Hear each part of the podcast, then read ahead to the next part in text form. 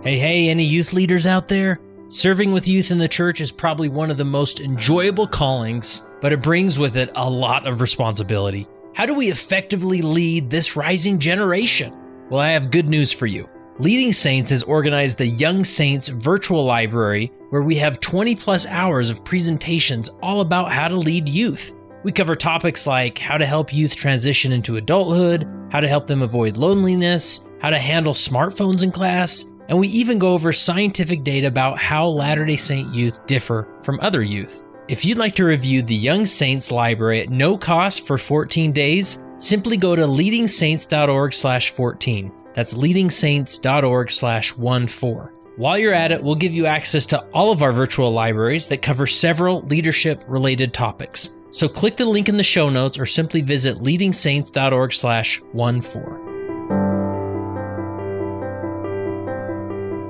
Hey, welcome to the Leading Saints podcast. Now, for many of you that are brand new uh, to Leading Saints, it's important that you know that Leading Saints is a nonprofit organization, 501c3, dedicated to helping Latter day Saints be better prepared to lead. And we do that through content creation. We get so much positive feedback on the podcast, our virtual conferences, the articles on our website. You definitely got to check it out at leadingsaints.org. And on their homepage at leadingsaints.org, you can actually find the top six most downloaded episodes to the podcast. So if you're new, like the content, want to jump into some of our most popular episodes, head there after you listen to this episode.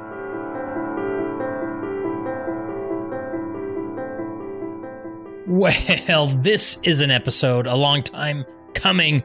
That's right. We are bringing in Shannon Foster, also known as the redheaded hostess. I mean, such remarkable come follow me and just all things teaching resources that she creates and does a remarkable job. And uh, I've known about uh, Shannon for years now and appreciated so much of the content and resources that she makes available to families across the world. And if you're not familiar with Shannon, well, let me tell you, as her website says, Shannon is a wife and a mother. She taught seminary for 13 years full time in Salt Lake before retiring.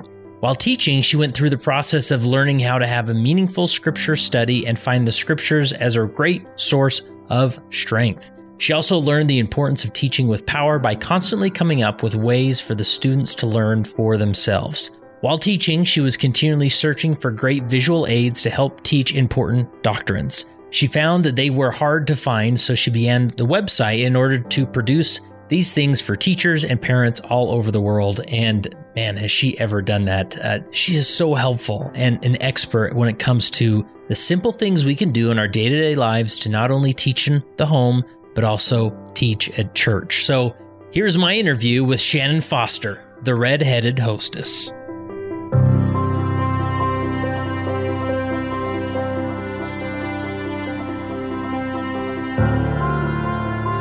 Shannon Foster, welcome to the Leading Saints podcast. Thank you. This is, uh, I mean, you are, most people know you as the redheaded hostess. Yeah. Is that like, uh, you are redheaded? Right? I know, yes. I'm right here. I'm seeing it.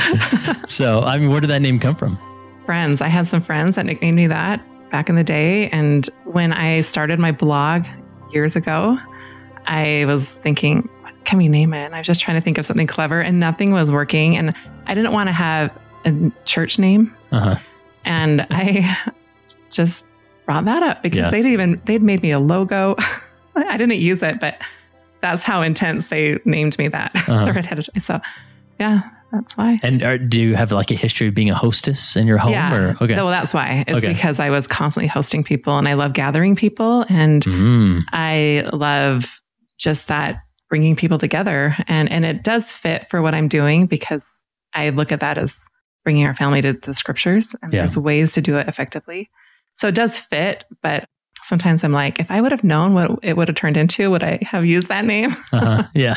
So I uh, here's the le- my first left turn here. So when, as far as gathering people, because I mean that's something that doesn't happen as much as it should, maybe in 2023, especially Yeah. in our church community. So what's what's the best advice you have as far as gathering people, Mm, that's a good question. whether it's a ward activity or just like in your home or I think preparation makes a big difference. And so I try to think, whenever I gather, I try to think of what will make this special Mhm. and what will make people feel comfortable. And whether, I mean, I've worked a lot with youth and every activity is basically a gathering, right? And so, but I want them to leave feeling loved and supported. And I don't know if that even answers your question, but yeah. I think people naturally go where where they feel like they're loved. In fact, I remember when I was called as Young Women's President, and I had somebody um, tell me like the Laurels at the time it was Laurels, uh, right? that they they don't come to activities, and I had worked with youth enough because I taught seminary for 13 years. I knew I said youth go where they want to go. They vote with their feet. They show up if they want to be there, and I know they're busy, but to expect that they don't go to activities, and I didn't believe that, and I just said so. I just turned my ho- hosting hat on, uh-huh. and I'm going to bring them together and and provide activities. But more than that, when they come, they feel loved. And we didn't have that experience with Laurel's not coming. They came. And of course, they were busy and they had things on their list. But I think, especially with youth, and this applies to teaching scriptures, this applies to every classroom, they go where, where they want to go. Mm-hmm. And so if they're not coming, that means they don't want to come, typically, unless they have schedule conflicts. But yeah, and so that's I mean they're not just I think a lot of people, especially with youth, they think oh you know they're they're, they're uh, maybe lazy is too strong a term, but they're just you know there's apathy there. They don't want to come. You know they, we just want to you know light a fire under them and get them there. But oftentimes is what we're offering that uh, not appealing enough. Youth are amazing. I have been these youth were saved for these days, and one thing I learned with youth that and this ha- happened in every classroom I taught in is if they feel like you will strengthen them and that you care about them, they'll return again and again and again.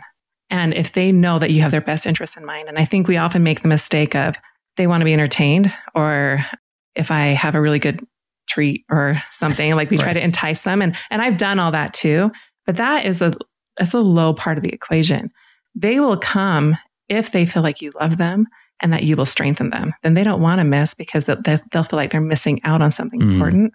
And these, I've just, my experience with the youth in these days is that stand back and watch what they become. And so we need to meet the bar that they need. We need to raise that bar for ourselves. Yeah. I mean, every year I just stood in awe of the youth. Yeah, I agree. So when did have you always had a knack for teaching, or where did this start? No.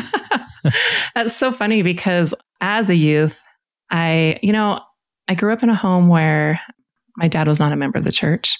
And so gospel conversations were not a regular thing in our home. And I learned a lot in church. And then as I grew up, he became more against the church and he didn't even let me take seminary in my ninth grade year. Really? yeah. And were you in a, like a, a Utah or where? Yeah, I was in oh, Utah. Really? Yeah. And wow. um, then my 10th grade year, he let me take it. And I sat in the back row. I did not want to be called upon. And this is why I think I'm really grateful for this experience because I walked this path. Like anybody who says, I don't know the scriptures, I'm like, oh, I've been there. Yeah. I did not want to be called on. I didn't want, especially to have to read a scripture and them say, what does that mean? Yeah. I don't know, you know, and if they were reading up and down a row, I would for sure count and look in my scriptures and get ahead. I mean, I'm yeah. not listening what's going on because I'm trying to figure out if I know how to say those words. yeah. And I think we've probably all done that, right? But I had like this burning in my bones that I was a daughter of God. Mm-hmm. So even without a lot of knowledge, that was a real foundation for me as a youth and kept me wanting to choose the right, even though I didn't have a lot of knowledge yet. And then I went, I went to EFY. I was an EFY counselor later, and I went to BYU Jerusalem, and I did all these things that started just really educating me on both doctrine, but also the love I had for teaching, I didn't know was there. Mm. And I was at the Institute of the U one day, and the director came up to me, and I, I keep thinking I need to contact him and tell him thank you for this day because I didn't know what that moment was going to mean. But he he stopped me in the hall, and he said, "Shannon, you need to take the Introduction to Teaching Seminary class." And I was like, I'm a girl because at those times I yeah, had never is... even heard of a female teacher. Wow. And he's like, Yeah, you need to take it. And it's here and here. And I don't know why I did because there was not one part of me that thought I'd be good at that. Mm. And I took the course and I started, and I was in the second week of the course, and they placed me as a part time teacher. But which was like, you're supposed to be in it for a lot longer. Hmm. And I was shocked by it. And then it was just like doors opening after that. And I had to do a lot of work and a lot of studying. But what was so wonderful is that as I studied and studied and these light bulbs were going off, I could take that into the classroom. And did you know this? Did you see this? hmm But the thing that I learned was when I was hired, they did not ask me. I mean, we had to take certain doctrinal, like we had to have certain classes taken doctrinally. So there were things I knew, of course, but they weren't concerned about whether or not I would be able to read Isaiah and teach it. They knew that we all have the capacity to learn that. Mm. What they wanted to know is if I could handle a classroom of teenagers. and so that was like the big test Yeah, because that's the learning curve, Yeah, right? You have to get by. right. And they had to know, like, can she hold that space and get their respect? And, and so that was kind of the big.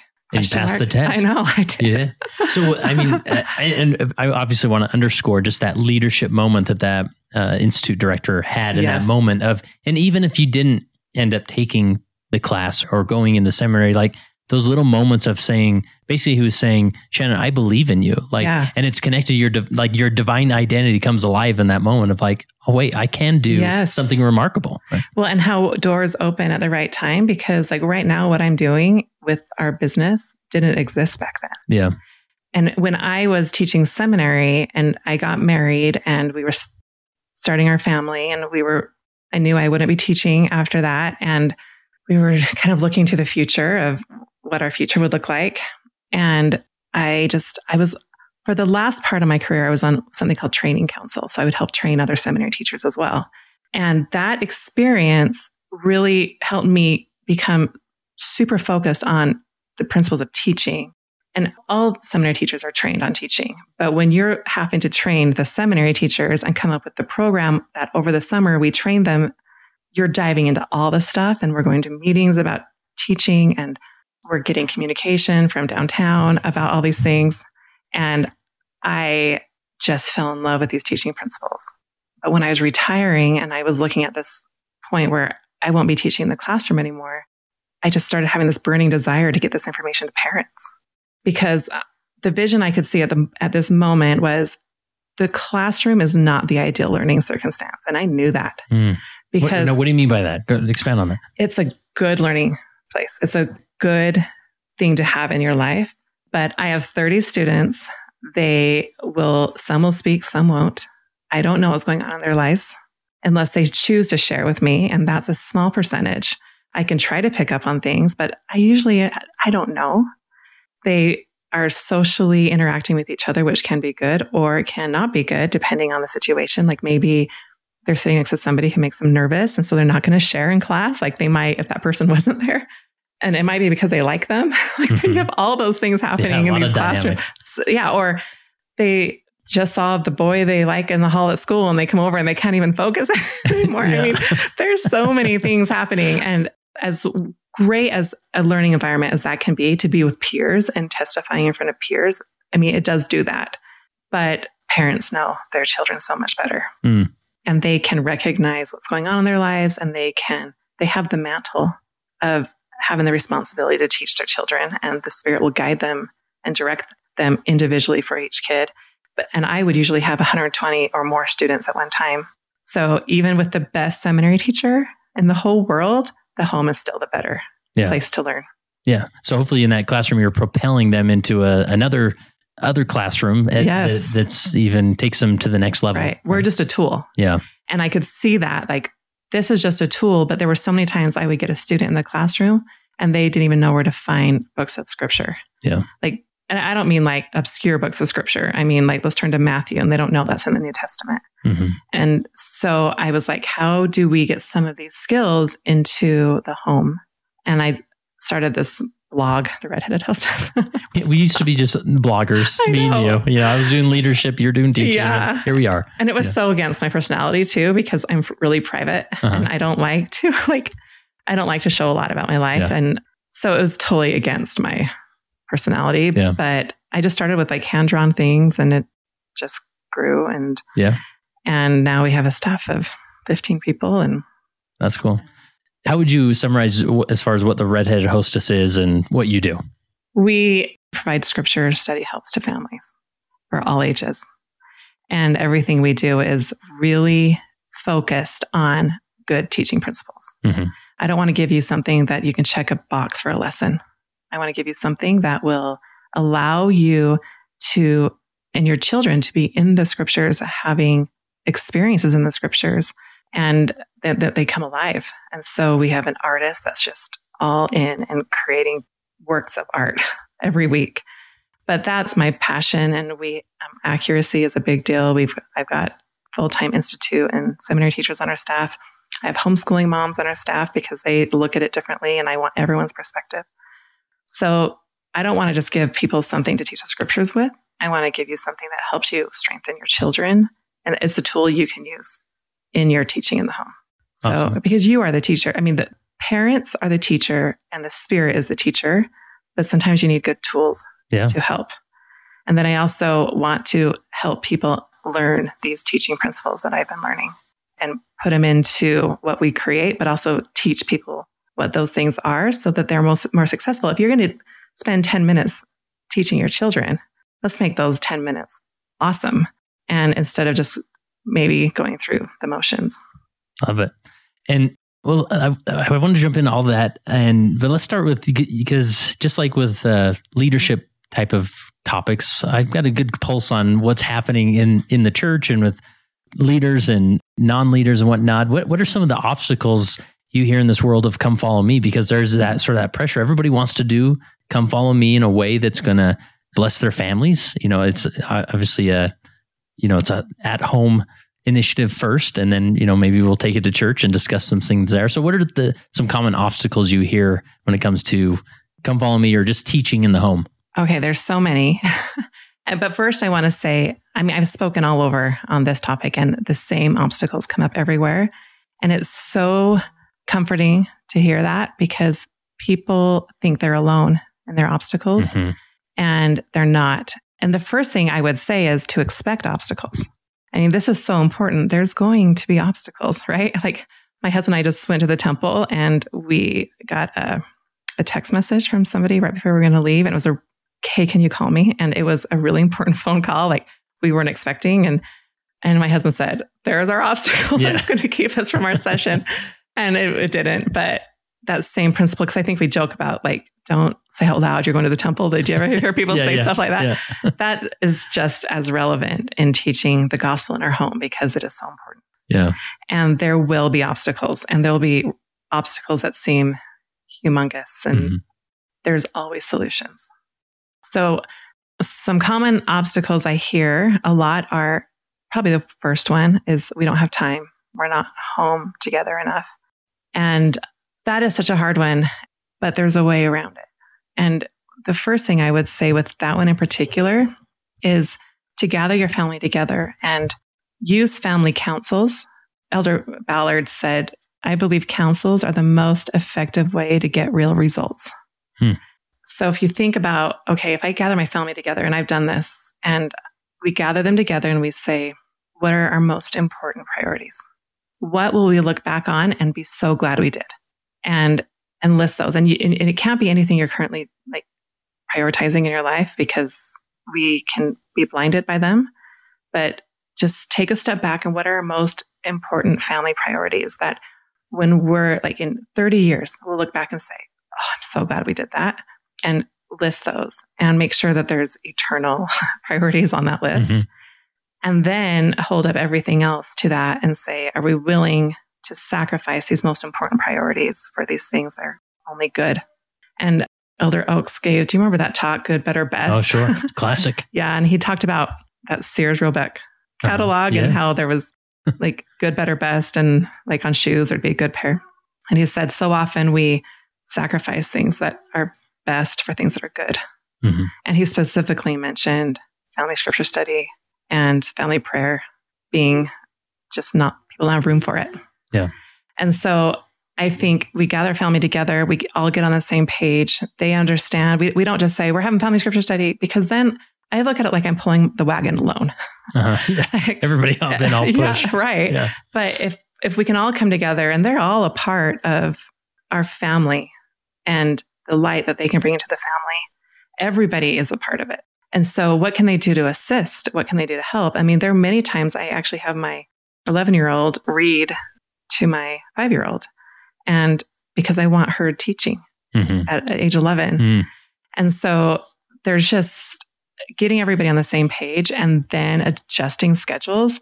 But then also, I would say you get together and you say, what is the best time of the day where we can receive revelation? So, we're not also pushing scripture study to a time where we're rushed, we're tired, etc. Right? Yeah. In a bad mood. Yeah. But you identify what time of day you are most likely to receive the revelation needed or that you're hoping to get the revelatory experience while you're studying the scriptures as a family. And then how do we make that happen in our home or a time close to it? And it's kind of a paradigm shift because I think sometimes we push it into a bad time of day. Mm the early morning family scripture study, right? I think yeah. we all have memories of that. Yeah. yeah. And it might be a good time yeah, for some families. And so, and the other thing is it will change. And to teach that, I think one of the other obstacles we often get as a family or individuals is if something stops working, we take it personally and we think it's a failure. Oh, yeah. But we can't look at it that way because any teacher in a classroom knows that things will only work for a certain amount of time and then you have to shift. And that's the same with a family. You have to this will work and it might work for a long time and it might only work for a week. But then it will shift and we'll we'll keep changing. And I've called it before like thinking like a coach. Like if I'm a coach of a basketball team, I'm not going to get mad if we lose a game or if there's fouls or if there's that's part of the whole game. Mm-hmm. And that's part of being a coach is that there will be ups and downs. There'll be wins and losses. And that is just as relevant with family scripture study. And so to be wise and to pull back and to not let, not to call things failures that aren't a failure. Mm-hmm. They worked, be glad they worked, and now shift. Yeah. What do any examples either in your personal life or others that you, other individual that you've heard as far as what that looks like? Like, because I think we all want that picturesque, like we're in a living room sitting yes. and little Jimmy has his Bible open on his lap, right? And, but I mean, what, what does that look like or what do the shifts look like? Well, and let, let me just address that. Okay. I think that that is such a disservice that we kind of have this idea of what perfect scripture study looks like. Huh. And I've called it like the Ensign family scripture yes, study picture, yes. right? And, and of course, if they're going to take a picture of scripture study and put it in a church magazine, it's going yeah. to look great and it needs to, and needs to be inspiring. But if we interpret that as the norm, and if we're not meeting that, then we're failing mm-hmm. and we're the only ones and everybody else is doing it, right? Mm-hmm. That is so far from the truth. In fact, I would even say sometimes there's other ways. Like sometimes you don't want your whole family together. Sometimes I'll grab my daughter and pull her off to the side and we'll have scripture study with her and she'll open up in ways she would never do in front of everyone. Mm. And so we can get really specific with her. And so there's there's not like this doctrinal way, right? Yeah. To, but sometimes we tell ourselves like it's sitting a, around a table or sitting around and also, I had this experience when I was teaching my very first year, no, maybe second year. And I used to give a plan of salvation test to my students at the beginning of the year. And I wanted to learn what they knew about the plan of salvation as like an assessment for myself. The church actually does assessments now, but this was before hmm. I they did that. And I would look at them and say, okay, they're pretty strong here. You know, we need to, nobody knew this. and so it just helped me know doctrinally where to focus. And it was the beginning of the year. And then we had parent teacher conferences, and I had this couple come in and I handed them their daughter's test. And she had probably the, one of the worst grades in all of my classes. And they were shocked. I mean, and the dad and they're just looking at each other and and the dad was like, "We have scripture study every day," huh. and he's like, "My wife's a scriptorian," and they were just like bewildered. And we couldn't have parent teacher conference because they were completely focused on this test sitting in front of them and this darling daughter. And I mean, she was so good in class. And the dad said, I know what's happened. And he said, We've been teaching to the older kids and she's never caught on. And I think that's so easily done, especially when we sit around and we discuss scripture and the younger kids aren't catching on yeah. to the doctrines that are on their level. And so that's I just wanted to address that perfect idea yeah. in our head that it's it's a little more messy than Yeah. that, and it's supposed to be. Mhm, I think mhm. even that's something that holds us up is this perfection idea, and it's not supposed to be perfect. It's supposed to be messy. And one of the first scripture journals I ever made was this Book of Mormon study guide, and all I did was I went through the Book of Mormon and I divided it up by similar verses, like First Nephi one one through three. And I went through and I was like, okay, these this is a good section of verses to study together. This is and all I did in my in this book was go through and divide up scriptures like that. So I broke it I broke a chapter down into smaller chunks. And I did do some like little maps and stuff in there. But I cannot tell you how many people contacted me or have stopped me in a store or something and said that was the first time I ever understood the Book of Mormon. Wow. And they thank me. And I'm like, Mhm. oh, this is not me. This is you slowed down. hmm You had the capacity all along, but we read too quickly. You always had that capacity. Yeah. We're trying to uh, Mhm. understand the full First Nephi Yeah. story rather Yes, than the- right. the, four verses that and the Right. doctrines within those, right? But one of the biggest concerns I get when people buy a book, they'll be like, what if I mess up in it? What if I, I I've Oh, heard yeah. this so many times. Oh and like, what if I like I'm writing and it is not? And I said, if that is your concern, then I want you to open up that page and scribble on it because it's supposed to be messy. Yeah. This is you figuring it out. Mhm. Your scripture study at home is going to be messy, and your kids will learn from that because they're going to be parents one day and they're going to have the same obstacles you're having. All like we're too busy, we're too tired, we're t- I don't know the scriptures well enough. All those things that all the families say Mhm. are going to be repeated in the next generation, and you can show them how to overcome those. Mm. And it's going to be messy, and it's supposed to be. Yeah. So Yeah. your question kind of derailed there. I was like, That's oh, right. No, this is why this is fun.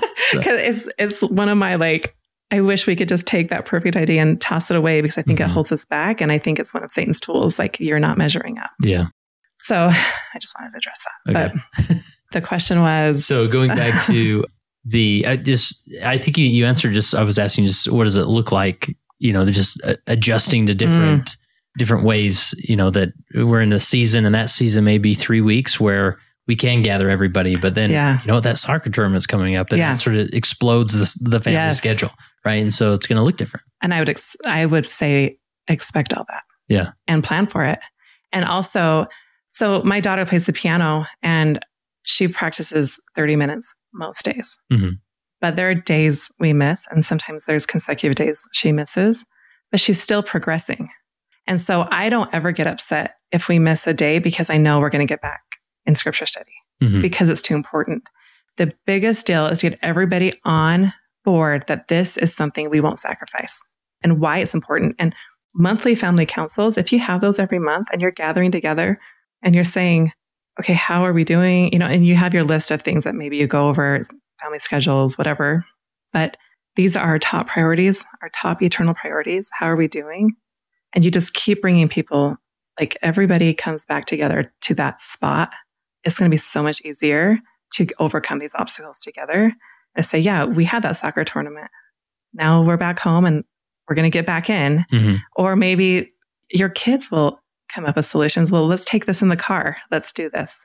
Because they'll also start recognizing the joy, the fruits of what happens when they're increasing the relationship with Christ. Yeah. And really what you described there is repentance, right? I mean, that's Yeah. what we're, that's what we should be doing in all aspects of life. Yeah, that's true. We're just constantly coming back to the covenant path, right? Every Yes. Sunday, go to church, take that sacrament. Here we go, reset. Yeah. Right. And that that's part of the process Mhm. instead of something's wrong.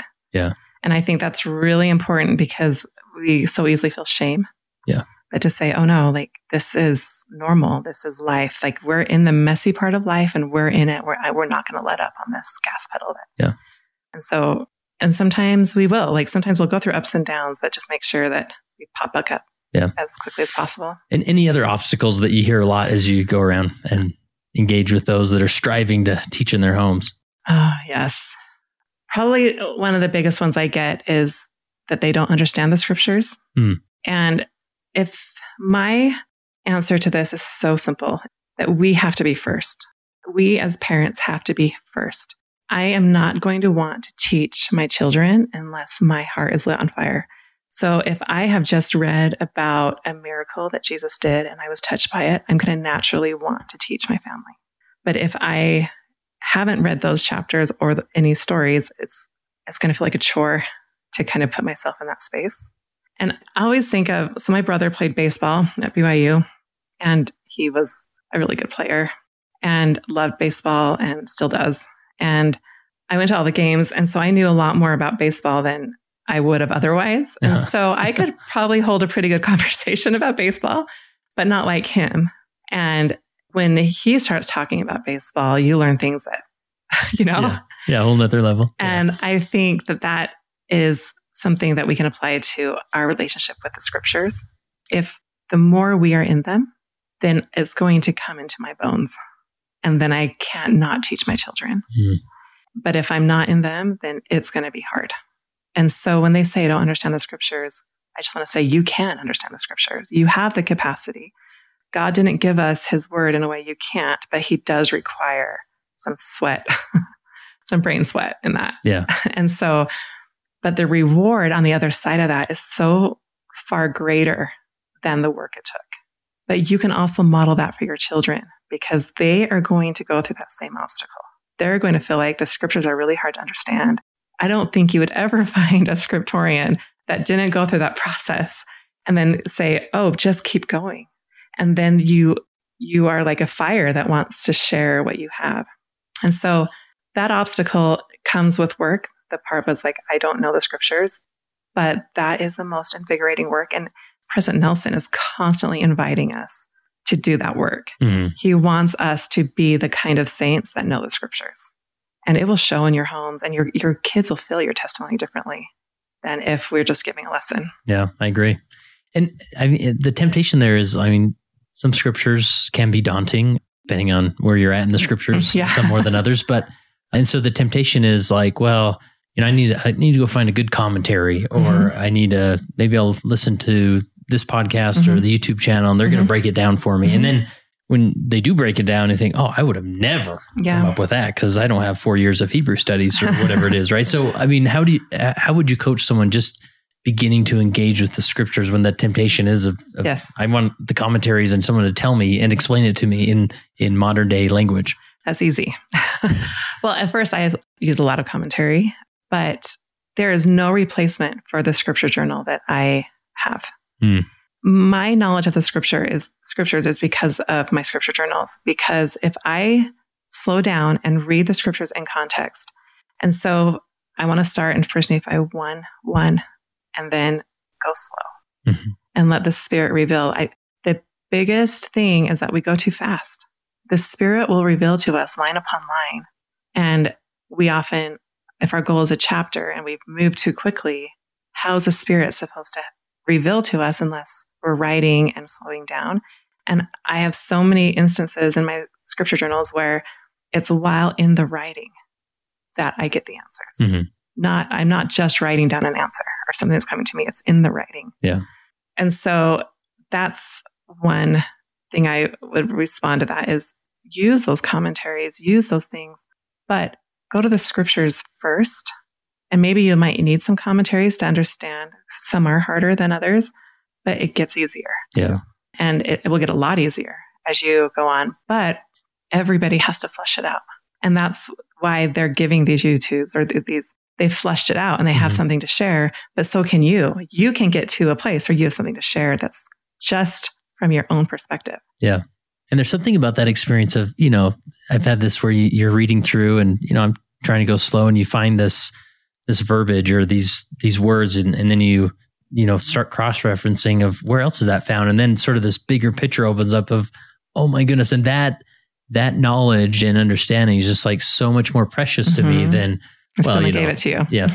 Someone told me that. Right. Yeah. And so it's really powerful. Well, and also as you learn to do that, then you can also model that for your children. Mm-hmm. And the younger children are that can learn to do that, to slow down. If a teenager is doing that, they're going to start learning how to recognize the voice of the Spirit a lot easier because they're constantly being guided by the Spirit. And I would, I just think we don't often trust the youth to have those experiences, but they can. In fact, I had this experience once. I was teaching and I just said, I just felt impressed to say, I want everyone to just open up your scripture somewhere and start writing. And I always made them have a scripture journal in class and I would teach them how to keep one. And I'm like, I just want you to write about what you're learning. And they started writing and I'm sitting there watching, you know, waiting until they're done. And they wrote for almost the entire class period. And this was the 90 minute class period days. and we're talking like 30 students. Uh-huh. And I remember just sitting there going, oh, we underestimated. Yeah. Like they have the gift of the Holy Ghost. And a lot of them that day were having an experience they'd never had before. So the sooner we can do that yeah. for our youth, oh, what a gift. Yeah. And uh, again, totally takes the pressure off the, the teacher. Yeah. You know, I, right now I'm subbing for seminary and there's sort of this, you know, like I've got to get it together and what am I going to talk about and this, that. And once I get in there, I'm like, oh, actually, there's a lot of knowledge that's mm-hmm. already in the seats that I don't need to bring it to them. Yeah. We just need to discuss it and then let the, yeah. the spirit do the work there. And I would say in a classroom setting to use time to let the spirit teach them and then discuss. That's a really good practice. So, like, let's say you want to discuss a certain story or principle, give them time to flesh it out on a piece of paper. Mm. And you will get so much more participation because the spirit had a chance to instruct them and now they can teach each other. Like I typically don't like to get called on in a class. Like, you know, that's happened a lot. Like, Shannon, what do you think? And I'm like, I don't have any thoughts right now. Yeah. you know, yeah. I mean, I, I might, right. Yeah. But like, if I've had this, a chance to ponder about it, then thoughts form and then the spirit can use everybody in the class as teachers instead of just the person in the front. And so when you're teaching, give them time to write and then have a discussion after mm. they hmm. write. Any advice you give as far as journaling with scriptures? Because I, I, get the idea, the concept, but all right, I just read four four verses. Do I just write what comes to mind? Is there script or questions I could ask myself, or what advice? So, the way I've I've kept two different kinds of scripture journals. I, I've kept a topical journal and then a chronological journal. So, topical journal I got from a story I heard about President Packer and that he had kept, and I don't even know if this is true. hey, faith promoting rumors. Here I, know, I, know.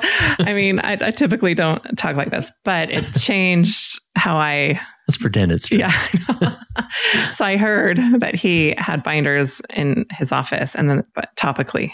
And then as he heard a story or a scripture, he would add it in. And then when he'd give a talk on that, he would know if it was ready because the talk had kind of written itself. Oh, interesting. By gathering okay. over many years. Huh. And I thought, that's brilliant because how often do we hear that perfect quote and then it's gone? And so I started by keeping a topical scripture journal. So I would just write a topic at the top and then I'd fill that page with things I didn't want to forget about that. And it could be a personal experience, it could be a list of scriptures, it could be a quote, a story. And then so I had my topical journal, but I also have a chronological journal, which is where I am just writing as I'm studying. Mm-hmm. And starting with like First Nephi 1, and I'd write thoughts I had. And, you know, you just stop when a thought comes. Mm-hmm. And that's basically, it's that simple. Stop when a thought comes. I, yeah. I can do that. Yeah, everyone yeah, can. Yeah. yeah. And it will take you a lot longer to get mm-hmm. through a chapter, but it won't feel like that. Mm-hmm like if you say I'm going to study for 20 minutes, you might go far past that. Yeah. Because of the experience you're having. So with a topical journal, is it like is it one journal that each page has a different topic mm-hmm. on it or I've done it different ways. I've done it so I assign topics. So like with seminary kids, I've done that before. So we'd go in and we put all these doctrines at the top. And then as we learned about that doctrine, then they would turn to that page and add to it. And I would go through and I would keep a journal with them. And so I could flip through my journal and see, oh, we haven't talked about this. So it's actually a good method in a home because then you know you're covering these important topics oh, with yeah. your kids. And I mean, how do you, is it alphabetical or how do you find like? I've done it all the ways, but okay. in the front, I make a table of contents. Oh, okay. So I number all the pages and I put, quickly look. Mm-hmm, and, yeah, yeah, yeah. And then if you fill up a page, so like let's say faith gets filled up mm-hmm. and the faith is on page 26 and you have a blank page on page 76, you just go continued on page 76. Ah, so all connects together. I know. Just like in the newspaper. Yeah. Yes. Okay. And then all my handouts would be small handouts that they could tape into their journals. So it got to the point when I was teaching, I never needed a folder because everything was journal centered. Mm-hmm. And it was so fun because every Friday afternoon, as I'm cleaning up, a kid would come in to grab their journal because they had to speak at church and they knew there were resources uh, for them Uh-huh. in there that they well, knew how to there's a find. payday. I know. Right? I Yeah. know. And I still get messages all the time through Instagram from former students. I still have my scripture journal. Oh, that is so cool. Yeah, it's neat. Yeah. And then your chronological journal is because sometimes the benefit of journaling is actually in the act of journaling, not because you're going to come back five years and read this thing that's profound Yeah. and well, you'll right. So just keep reminding yourself that it doesn't matter what you remember eh, or refer back to. It's just this act of Yes. it's getting deeper into your soul, right? The act is far more important than what you're actually writing, Mhm. except you're actually also re- leaving a record for your children. And that's a huge gift. Yes. Oh, Like, what if you had your great grandfather's man. scripture journal? It would be the first thing I grab out of a burning building. yeah. Right? And also to recognize the Spirit can actually direct you in 2023 for something that needs to be read in 25 years Yeah. through someone else. So there's a lot of benefits. It's it's actually leaving the most valuable kind of heirloom behind. Yeah. So that's been, I mean, even before I had children, I had that thought when I was keeping them. And it becomes a journal full of loving counsel. And when you're writing that way, when you think I might be writing to my children or grandchildren, it, Ooh, I like that you- reframe. yeah, you really focus and you pull out really important principles. Yeah. Yeah. And I've done, I mean, I'm a pretty good journaler day to day. I have a whole system, which doesn't matter right now, but sometimes I will, I, you know, being in that state of mind of like, no, my little eight year old Taysom, he's, he's reading this as a 65 year old man Mhm. and I'm going to write a note to him Yeah. right here, you know? So I was like, So Taysom, wise. yada, yada, this is what I feel about you, you know, and, Uh-huh. and that I know will be so profound when he finds that someday. I do that in my kids' scriptures. I'll open them up and leave them a note Oh, by I a scripture. Oh, so good. All right. But let me, I'm just going to go here because it's on my mind. Moving, like, I feel like it's really been just from my experience of Sunday school and come follow me, like, it's been a rough transition at times from a come follow me at home or personal study to, right now we're at church and Sunday school. Any advice on that transition or what a teacher can do, what a, the students can do of just making Sunday school second hour more profound experience? Hmm. The advice I have is for everyone. Okay. so it's not just Love for it. that, because I think teaching principles apply everywhere. Mhm. And what I would say to a teacher, I would also say to a parent. One advice I would say is to look back, first of all, at what worked when you were a youth and then expect more than that. And I, I want to share that this is a quote that um, Elder Eyring gave in 2001. So think about how different the world is from that time. And these, I, wa- I think I started teaching seminary in like, I was already teaching seminary and I might have been here at this because he was teaching to religious educators. And he talked about how the world is changing rapidly and how soon, when older brothers and sisters go to the same schools, it will be a rapidly different climate.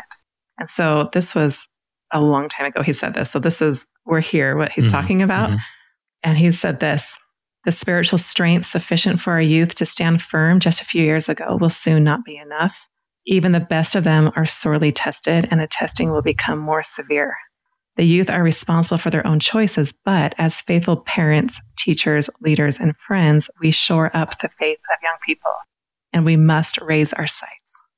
And then he goes through and he's like, a lot of them are saying, next year is a long time away. I'll see the bishop when I need to. And they're putting off these, this preparation they need to have.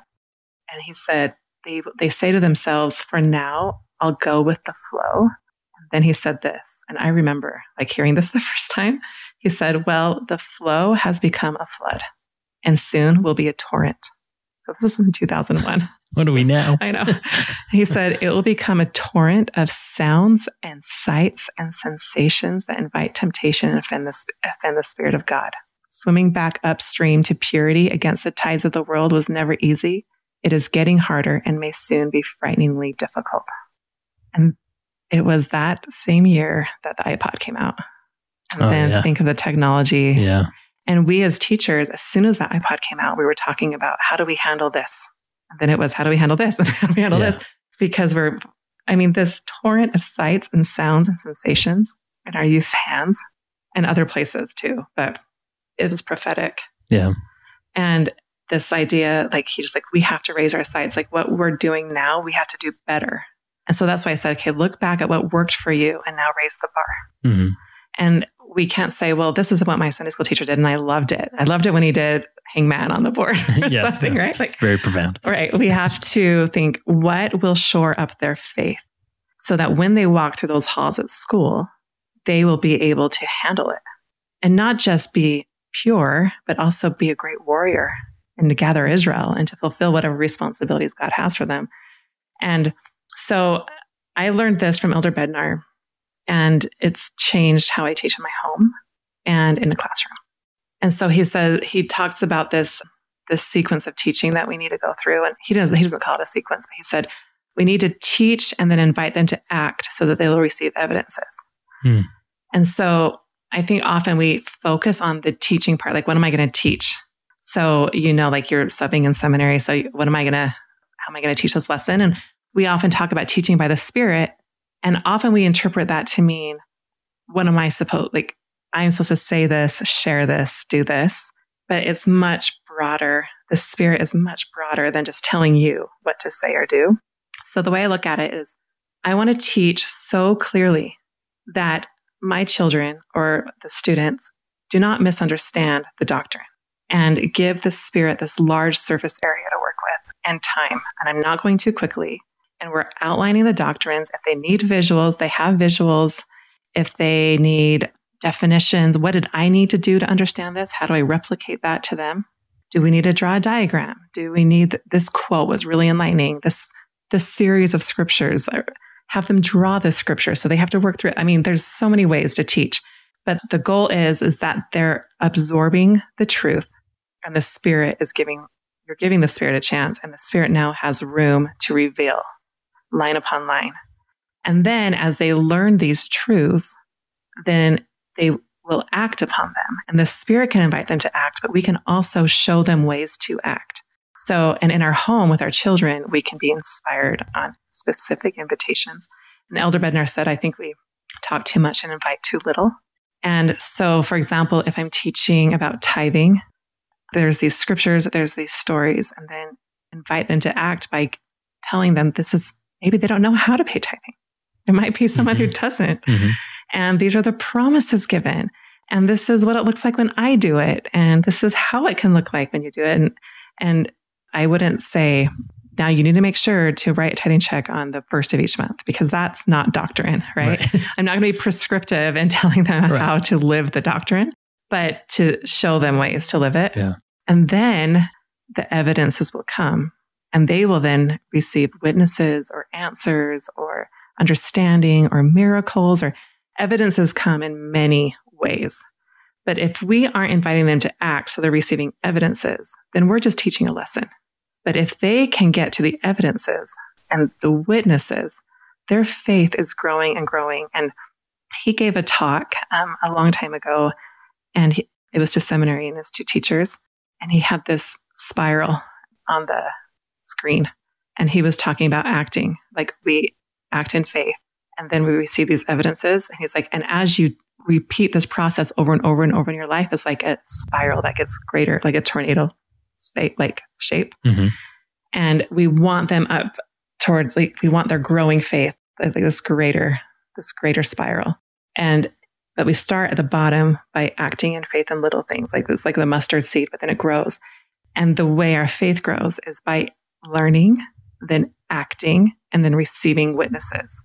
And so your testimony is growing on all these principles, and the Spirit has all this room to give you evidences.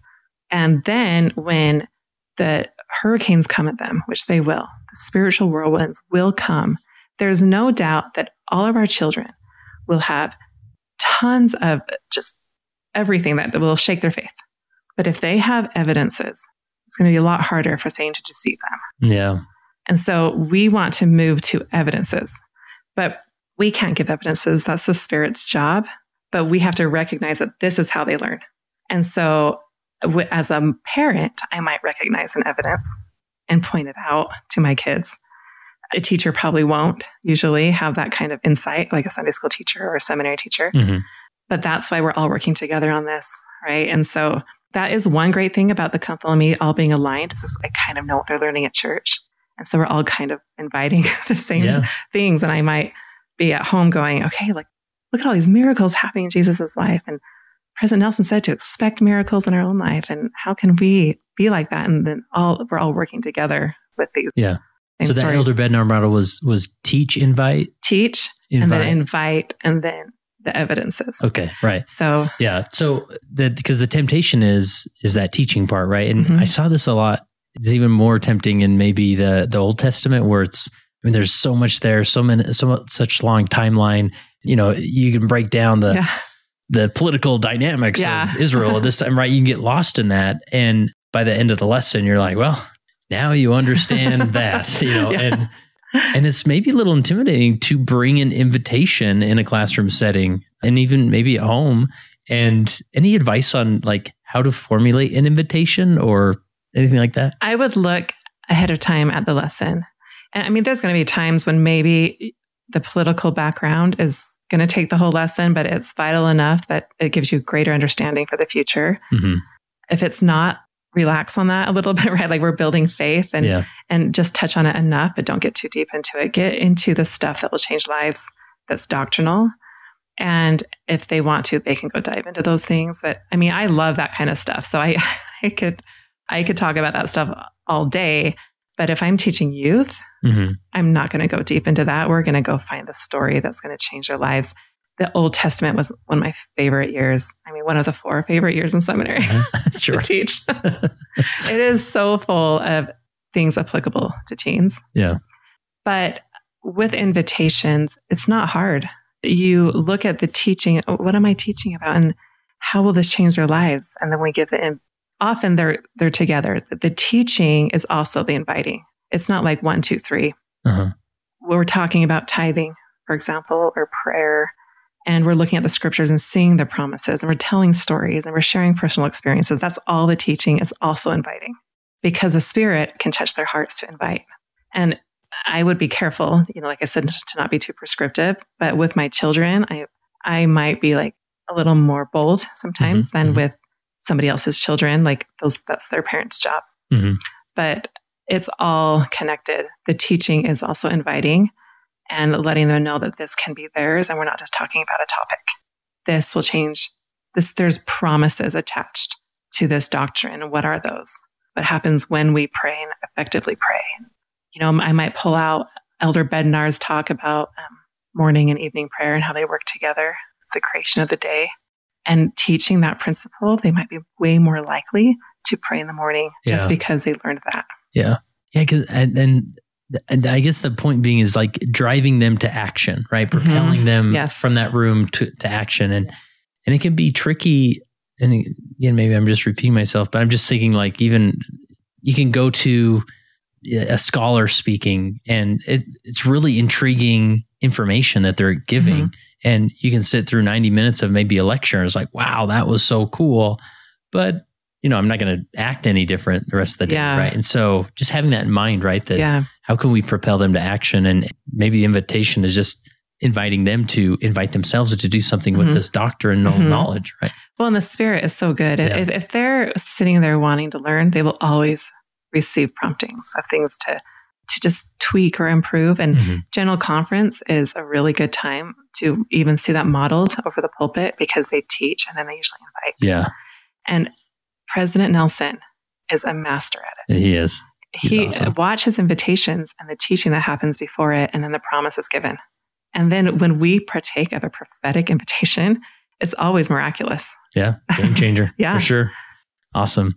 All right, I've, I've, taken you too far off your outline. anything else we need to cover before we, we wrap up? And I'm sure this won't be your last time on the podcast if I have anything to say. So we don't need to do it all. One thing that I have thought about a lot lately is how blessed we are to have the scriptures. And I know this that sounds like, of course we are, but if you think about when this dispensation opened, we were blessed with so much scripture for the last days. We got the Book of Mormon we got the Pearl Price, and we got the Doctrine and Covenants.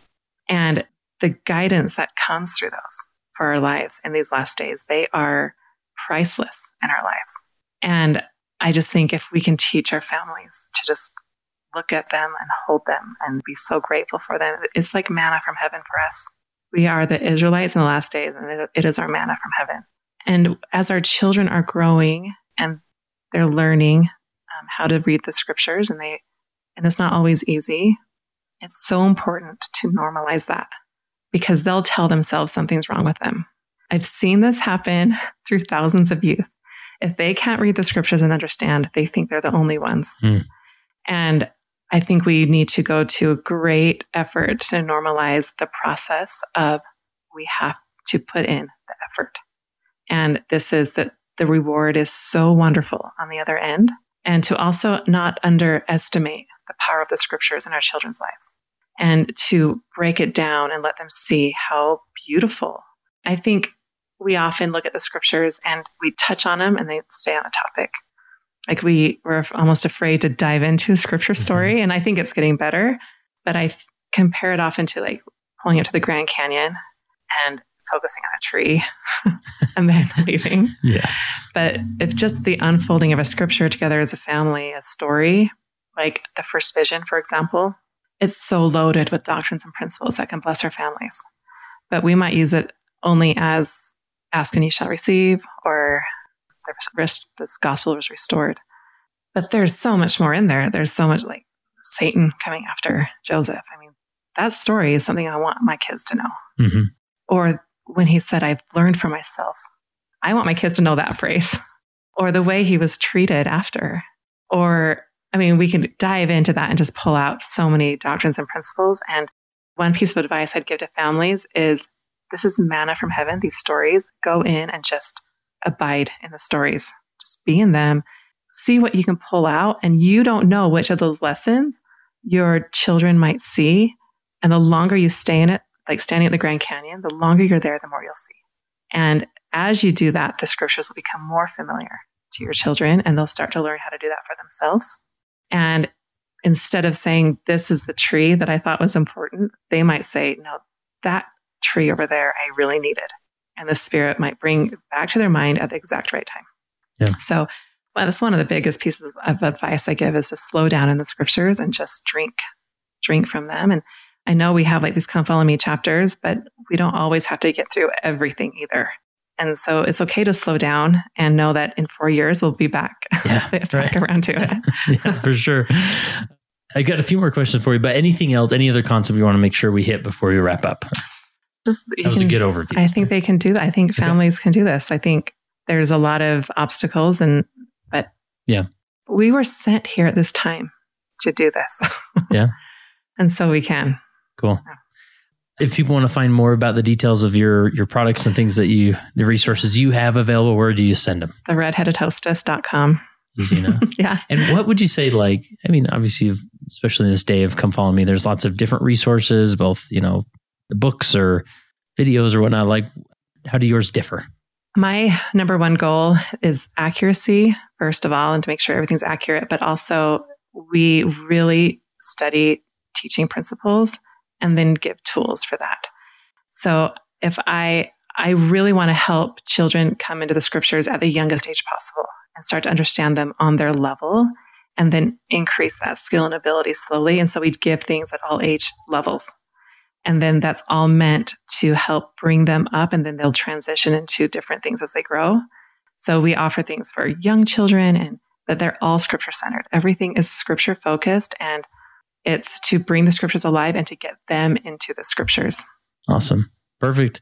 All right, last question I have for you is as you've reflected on your time as a teacher, how has being a teacher helped you become a better follower of Jesus Christ? Mm.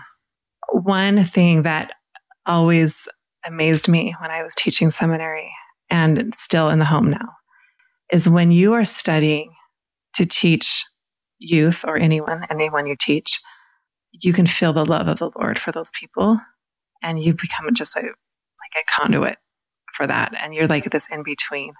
And my motivation to study when it was for that eh, increased. Like it's sometimes it's hard to want to study for yourself, but if you study because you love your students and you love you love your family, then it's a different it's like a different level. And I learned that over and over again and it helped me know how to minister to my students and my children.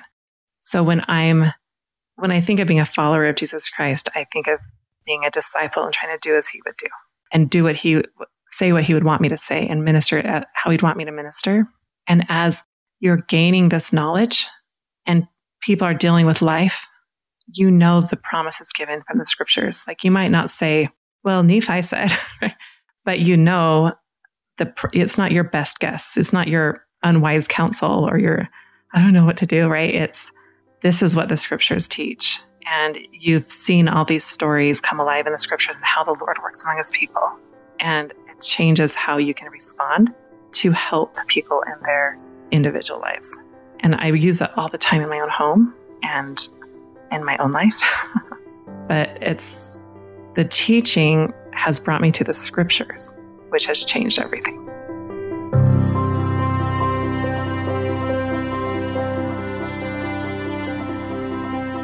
That concludes this episode of the Leading Saints podcast. We'd love to hear from you about your questions or thoughts or comments. You can either leave a comment on the uh, post related to this episode at leadingsaints.org or go to leadingsaints.org slash contact and send us your perspective or questions. If there's other episodes or topics you'd like to hear on the Leading Saints podcast, go to leadingsaints.org slash contact and share with us the information there. And we would love for you to share this with any individual you think this would apply to, especially maybe individuals in your ward council or other leaders that you may know who would really appreciate the perspectives that we discussed. And remember, go to leadingsaints.org/14 to access our full Young Saints virtual library.